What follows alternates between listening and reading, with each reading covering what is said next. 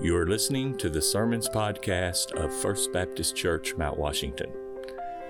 I invite you to turn in your Bibles to Colossians chapter 1. We're going to look at uh, verses 21 through 23 today. We're also introducing another uh, memory verse uh, for uh, this part in our series, Colossians chapter 1, verse 28.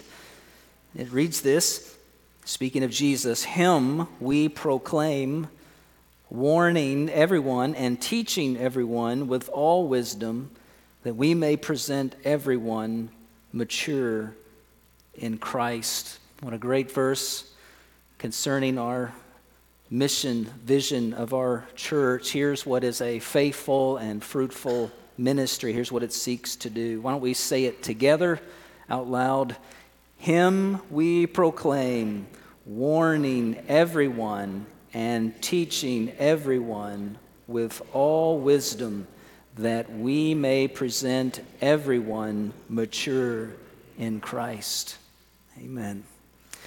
Well, this morning we're going to look at verses 21 through 23. And uh, Paul has been speaking about Christ's preeminent or his supreme role in, in the creation of all things. Uh, verse 15, in the reconciliation of all things, uh, and, and uh, a cosmic reconciliation, he says, where, where creation itself is going to be restored. But Paul turns to this small group of believers the church meeting at Philemon's house, and he says to them, And you,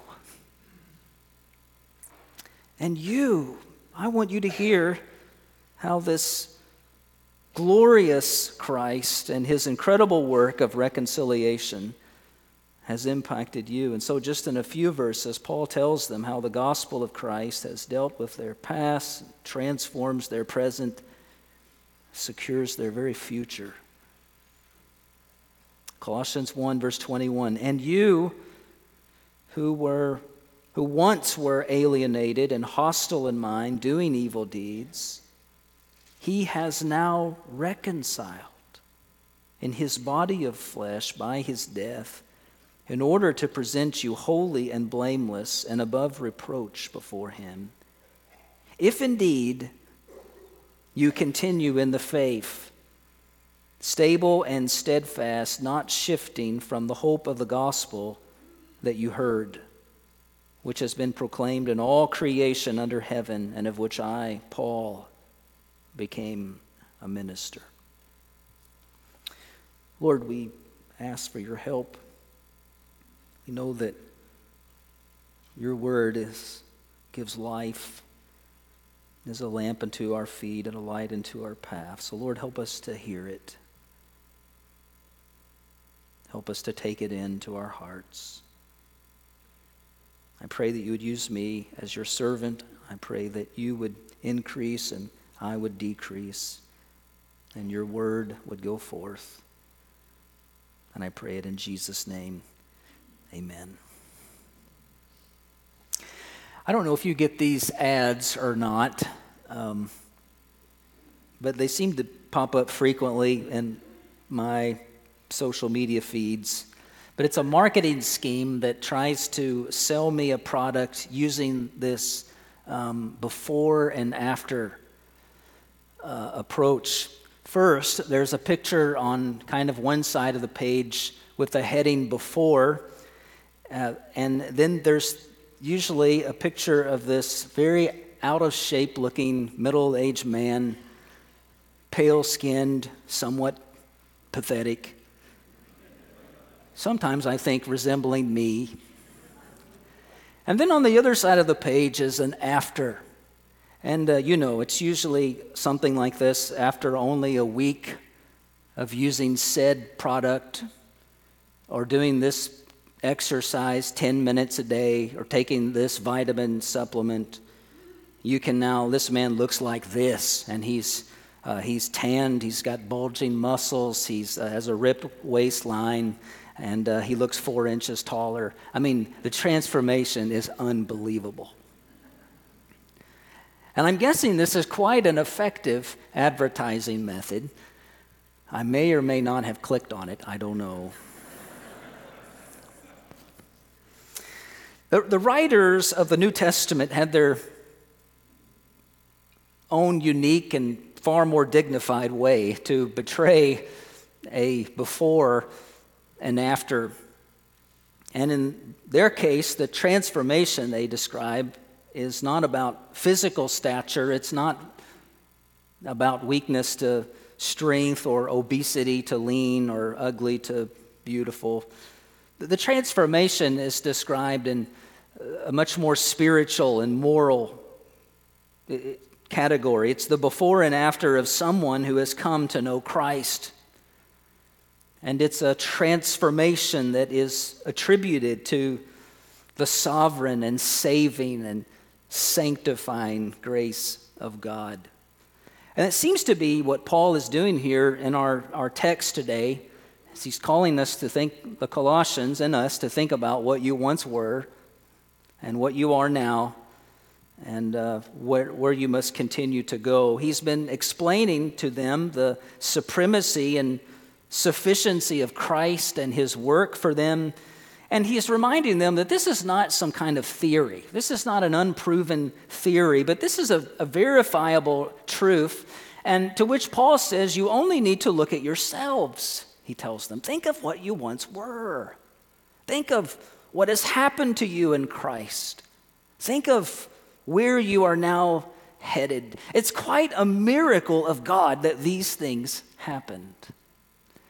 This seems to be strategic of Paul because, as we've noted, I think there are some here in Colossae who were struggling with doubts and questions about their Christian faith. Maybe they put their faith in Christ, but they realized how difficult and slow going sometimes the Christian life is. Perhaps others were coming alongside of them and telling them, you know, uh, the gospel is really good, but you really need something else. You, you've got to have something in addition to the gospel.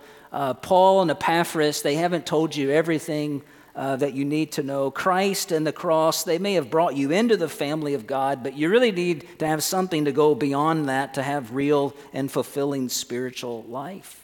That temptation continues to come to us today, doesn't it? Multiple kinds of ways. Uh, you need to, something else to ensure your salvation, like good works. I mean, surely you're not just banking on your faith in Jesus to save you in the end. That's a subtle temptation, but it comes to us, doesn't it? Or there are those who say, you need another experience to fill you, like the charismatic brothers and sisters who would say, You've trusted Christ and this is really great, but what you really need is to be baptized in the Spirit. You need to have an experience that will fill you, that will bring fullness and the feelings that you're looking for. And they, it comes to us maybe a latest book or a prayer that's going to revolutionize our, our lives in some way. But in each case, you understand when we start going down those paths that we minimize the person and work of Jesus Christ. We're subtly saying, you know, I'm just not sure he was enough. I'm not sure he was supreme enough. I'm not sure he's sufficient enough. And what Paul, I think, is saying in these early verses is however great these promises are, whatever they are, the promises of prosperity or pleasure or popularity or piety or whatever, uh, those things, whatever in addition to Christ, they are never enough to carry us from the cradle to the grave and into eternity. But Paul says there is one life who can. And it is the life and salvation that is found in Jesus Christ alone. You do not need something extra, church. You need, we need to appreciate how much we've already been given, been given in Christ. And so Paul gives them a little before and after as a reminder of the power of the gospel. Notice what he does here. First, he starts with what you once were. Remember what you once were. Verse 21 And you who were, who once, he says, were alienated and hostile in mind, doing evil deeds.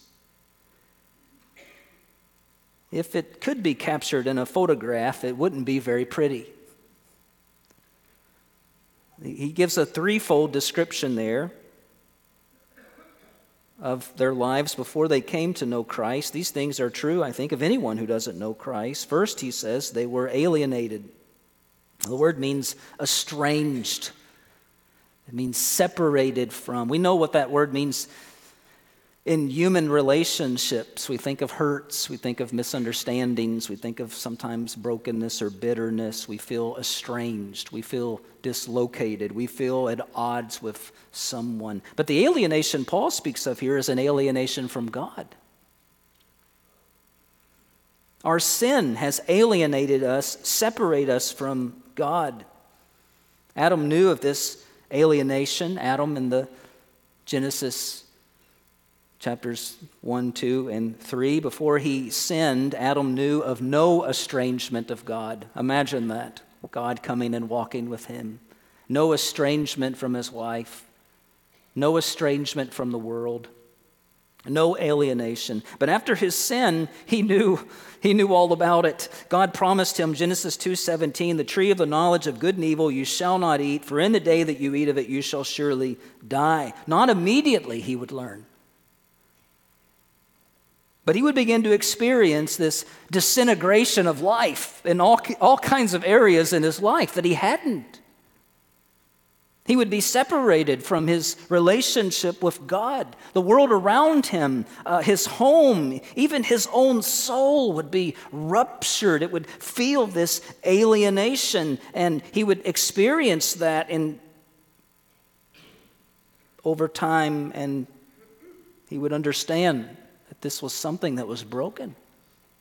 No fig leaf would fix this, only a cross. This alienation is true of everyone who's born after Adam. Secondly, he says we were hostile in mind.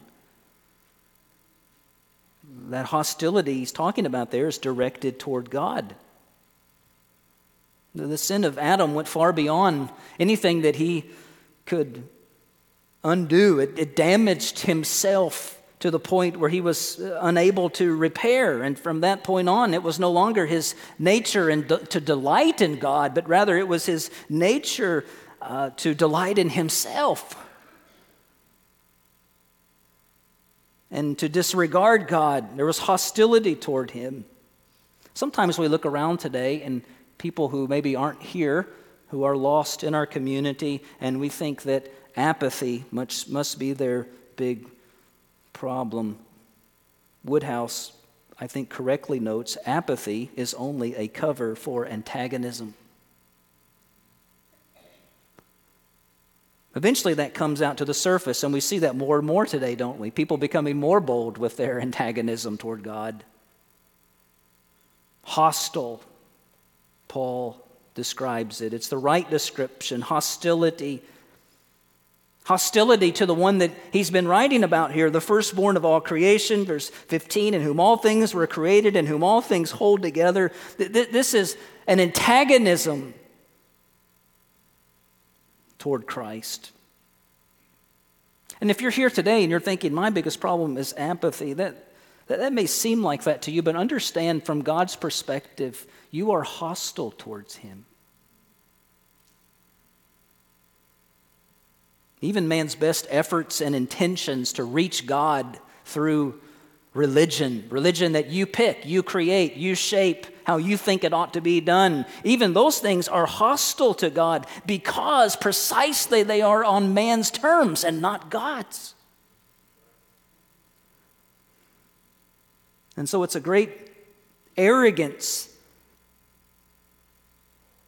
and hostility to approach God this way. Paul says this what you once were alienated, hostile in mind. Third, he says, doing evil deeds. Doing evil deeds.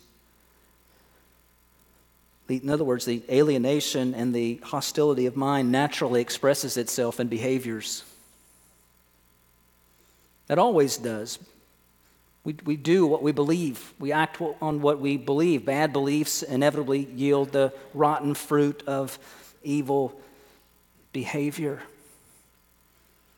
And again, this is difficult when you're in when you are lost and away from the Lord. Uh, many times you don't think of yourself as evil before God or doing evil things. And our wayward, lost culture today, there are few things that people can do to merit the description of evil. And we're in a world in which this is constantly being reframed, isn't it? Where evil things are being justified and, and moderated and called good. Sam Storms writes in our Live and Let Live personal and postmodern, politically correct, don't you dare judge me or my lifestyle world. It's dangerous to call certain behaviors evil, but that is what they are. Pride is a virtue, abortion is health care, you know, on down the line. Some, some were brought up in very good families, sometimes Christian families, and you might even think it's difficult to remember a time in your life when you were doing evil things, particularly anything shameful. And you think, how can this be true of me? Alienated? Hostile towards God, doing evil deeds. These words by Paul are meant to help us to see that apart from Christ, we were utterly lost. That's what he's saying. This is how a holy God sees our lives apart from Christ. Fallen, lost man is not good at heart. Apart from Christ, we're alienated from God, hostile, doing evil deeds. Paul says that's where you once were. Notice, secondly, though, he points out where you now stand. So this is the after coming to Christ. You who were once alienated, hostile of mind, doing evil deeds, verse 22, he has now reconciled in his body of flesh by his death in order to present you holy and blameless and above reproach before him. This is a remarkable transformation, church. What he's saying here is, is miraculous. It may not appear so right away, but for those in Colossae who had trusted in Christ, Paul is saying their very standing before God has changed. It's changed. They had been reconciled with God. The place that this reconciliation had first taken place, please note this, is not in their hearts, but at the cross. This is what he means by the body of flesh, by his death. It's interesting how he words this. He, he, he's reminding us that this act that has reconciled us, uh, has brought reconciled us, is from God. God did something for us. God has acted in Jesus Christ to put the universe back together, to overcome the alienation, to bring peace where there was hostility, to bring good where evil used to reside. There is this massive change that has taken place. Note the significance of it. Paul says this happened in order to present them holy and blameless and above reproach before God. The word present is a legal term, and it means to bring someone to court. And in this case, it's not just any court, it's the court of God. If they were to have appeared before God in his court while they were in their sins, apart from Christ, alienated, hostile in mind, doing evil things, they would be facing the certain judgment and wrath of God. But in this miracle of miracles, Paul says, this great intervention, this great reversal, this great mercy, that because of the cross of Jesus Christ, God has now reconciled them. So that now, when they stand before God, he says they are holy, blameless, and above reproach. How in the world can that be, church? How in the world? Brought before the divine judge of the universe, that somehow they have now reconciled, been reconciled with God, and they have been found to be above reproach, without stain, without fault. Think about it. The very adjectives we would use to describe our Savior Jesus Christ, holy, blameless, and above reproach, now are being ascribed to us. If you know your sin, that's a miracle, isn't it? What a contrast. What a change of position of standing. I think this this is much more dramatic and significant than a scrawny middle aged man looking like Schwarzenegger, right? It's that we who once belonged to the domain of darkness, he says in verse 13, are now citizens of the kingdom of his beloved Son. Once enemies of God, but we're now forgiven and welcomed as sons and daughters. Can anything compare to that? The implication here is that a person can know in the present what the verdict will be in the future when they stand before God. That's remarkable. You can know today, in the present, what the verdict will be in the future when you stand before God in the court of heaven. You can know that in this life today. If your faith is in Christ alone, then you can rest assured that you will be justified, the legal term, declared righteous by God, not on the basis of your own merit and record, because you have no chance and I have no chance, but on the merit of Christ for you. You see how assuring that is? You see, that's precisely why we can, we can sing, It is well with my soul, and belt it out to the top of our lungs without blushing, because this is true. How assuring it was to the Christians in Colossae who perhaps were worried whether or not they had heard all of the gospel or whether or not they thought their faith in Christ was enough, whether they needed to do more. Paul says to think that we will stand before God in his court and be regarded by him as holy, blameless, and above reproach, that no charge can be brought. How breathtaking is that? There is therefore now no condemnation for those in Christ Jesus. Jesus paid it all, and he gave us his righteousness that we might have this salvation. That is salvation. That is the gospel message. That's what it means. And the question is is that where you stand today? Was there a, as we sometimes sing, I once was lost, but now I've been found time in your life? Your faith is in Christ alone, His cross, His resurrection, His perfect life lived for you, his righteousness given to you upon your faith in him. That's salvation.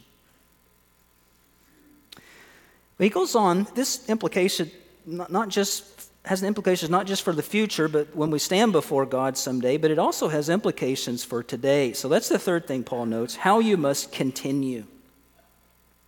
It's kind of shocking that when we read what we just happened, verse 21 and 22, but then we hear that this standing before God uh, as acceptable and righteous in heaven, it's almost breathtaking that it has a condition, that it has the word if following it. Verse 23. If Indeed, you continue in the faith, stable and steadfast, not shifting from the hope of the gospel that you heard, which has been proclaimed in all creation under heaven, and of which I, Paul, became a minister. If indeed you continue in the faith. Now, let's rule something out right away. By using the word if, Paul is not saying that one can lose their salvation. That's not what he means here. That, that contradicts everything Paul has been saying, frankly, everything he says elsewhere in the New Testament about salvation. That's not what he is saying. But what Paul is saying is that they're, they're continuing in the faith shows how real their faith is. The word faith in this verse, in this context, I think is not their personal faith, but rather he means a, it's a synonym of the gospel. Um, you think of Jude, where he wants us uh, to contend for the faith that has been delivered once for all to the saints. He means faith. He means talking about not your personal faith and trust. He's talking about faith, meaning our faith, our, go- our message, our gospel, the content of what we believe. The truth about the person and work of Christ, he's been talking about here in Colossians. So, in other words, the continuance in the faith is a continuance in the gospel, it's a faithfulness to the gospel. So, so the real test of their genuineness, of the genuineness of their salvation here in, in Colossae is will they be sidetracked by some new teaching or will they continue to stand on the one gospel? And he even says that, right? Stable, he goes on to say, stable and steadfast, not shifting from the hope of the gospel that you heard. So we're getting to the heart of Paul's main message here in to the Colossians. Are you going to continue in the gospel of Jesus Christ, which has radically saved you? Are you going to, chapter 2, verse 6, continue to walk in Christ, rooted and built up in Him and established in the faith, just as you were taught? Are you going to continue in the faith? Notice how he explains that. To continue in the gospel was first to be stable in it.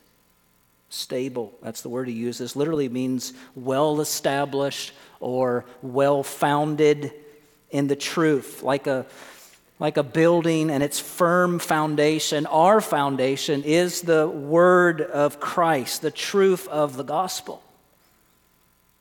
Are you stable in that truth? In other words, to move from the gospel is to move from the very foundations upon which Christ has built his church.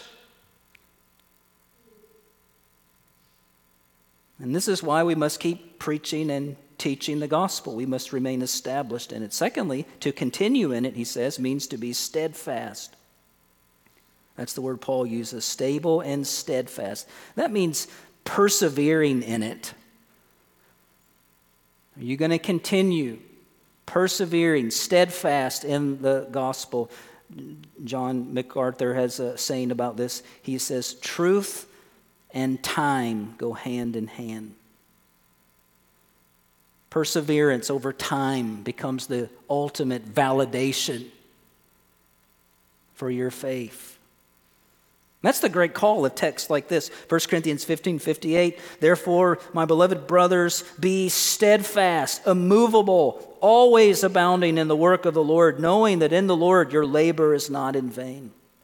Be steadfast. Hebrews 3 14.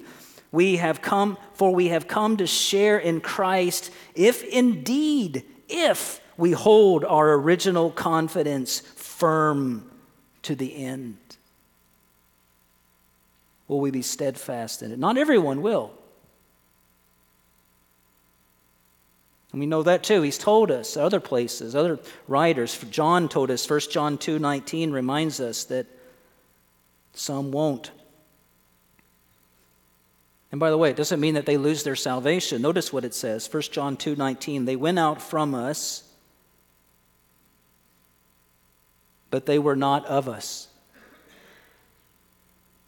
For if they had been of us, they would have continued with us, but they went out that it might become plain that they are they all are not of us. Notice continuing, continuing in the gospel, persevering in the gospel steadfastly. It, it reveals the genuineness of our salvation. And then, third, to continue means, he says, not shifting, verse 23, not shifting from the hope of the gospel that you heard. It's a very unique word in the New Testament. It means, again, not to be dissuaded from the gospel. Why would you be dissuaded from this? This is where your salvation lies, this is where your hope lies. The confident hope of being able to stand before God and being found blameless and above reproach to him. Paul says, Why would you shift from that? Having received it and believed it, he's telling the Colossians, Don't ever let this go. This gospel, verse 23, has been proclaimed in all creation under heaven, and of which I, Paul, became a minister. Don't shift from it. Now, again, we don't know for sure, but it seems like there were some false teachers who were coming to the Colossians, perhaps with a different gospel. And you understand, any variation of what Paul has been teaching us in the, in the Bible, in these words, is a different gospel. Maybe they were promising some new fullness, that word he keeps repeating, some new fullness that they didn't already have. Maybe they were promising something in addition to Jesus, the supreme creator in whom all the fullness of God dwelt, the one who reconciled to himself all things, who saved the Colossians. But Paul is saying, is this new gospel, which is really no gospel at all, how do you expect it to give you new life and something in addition to what Jesus has done? He says, don't buy it. You know, today we see all kinds of threats to the gospel, temptations to shift from it. The prosperity gospel. It's not enough. You, we, we need God to make us rich.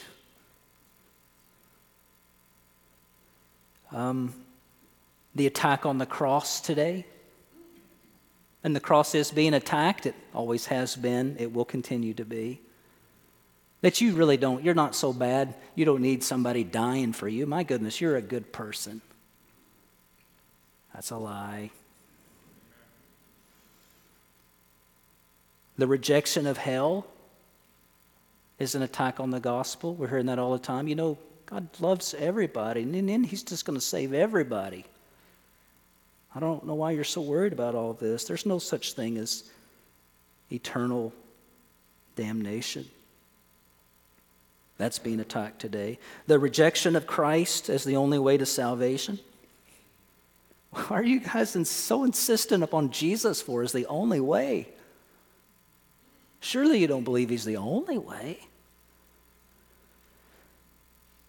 The embracing of pragmatism over the plain teaching of Scripture, the social gospel, which makes the work of Christ, the gospel, all about equality and diversity, things like that, power structures, whatever else needs to change, rather than the fact that we need to be reconciled with a holy God.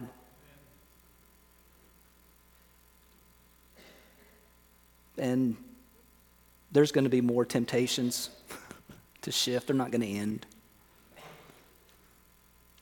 what Paul's saying here is don't buy it. Continue in the faith, he says, in the gospel. Continue in it. Continue to be faithful in it. If he were writing today, he might say something like, Don't click on that Facebook ad, Dumbo.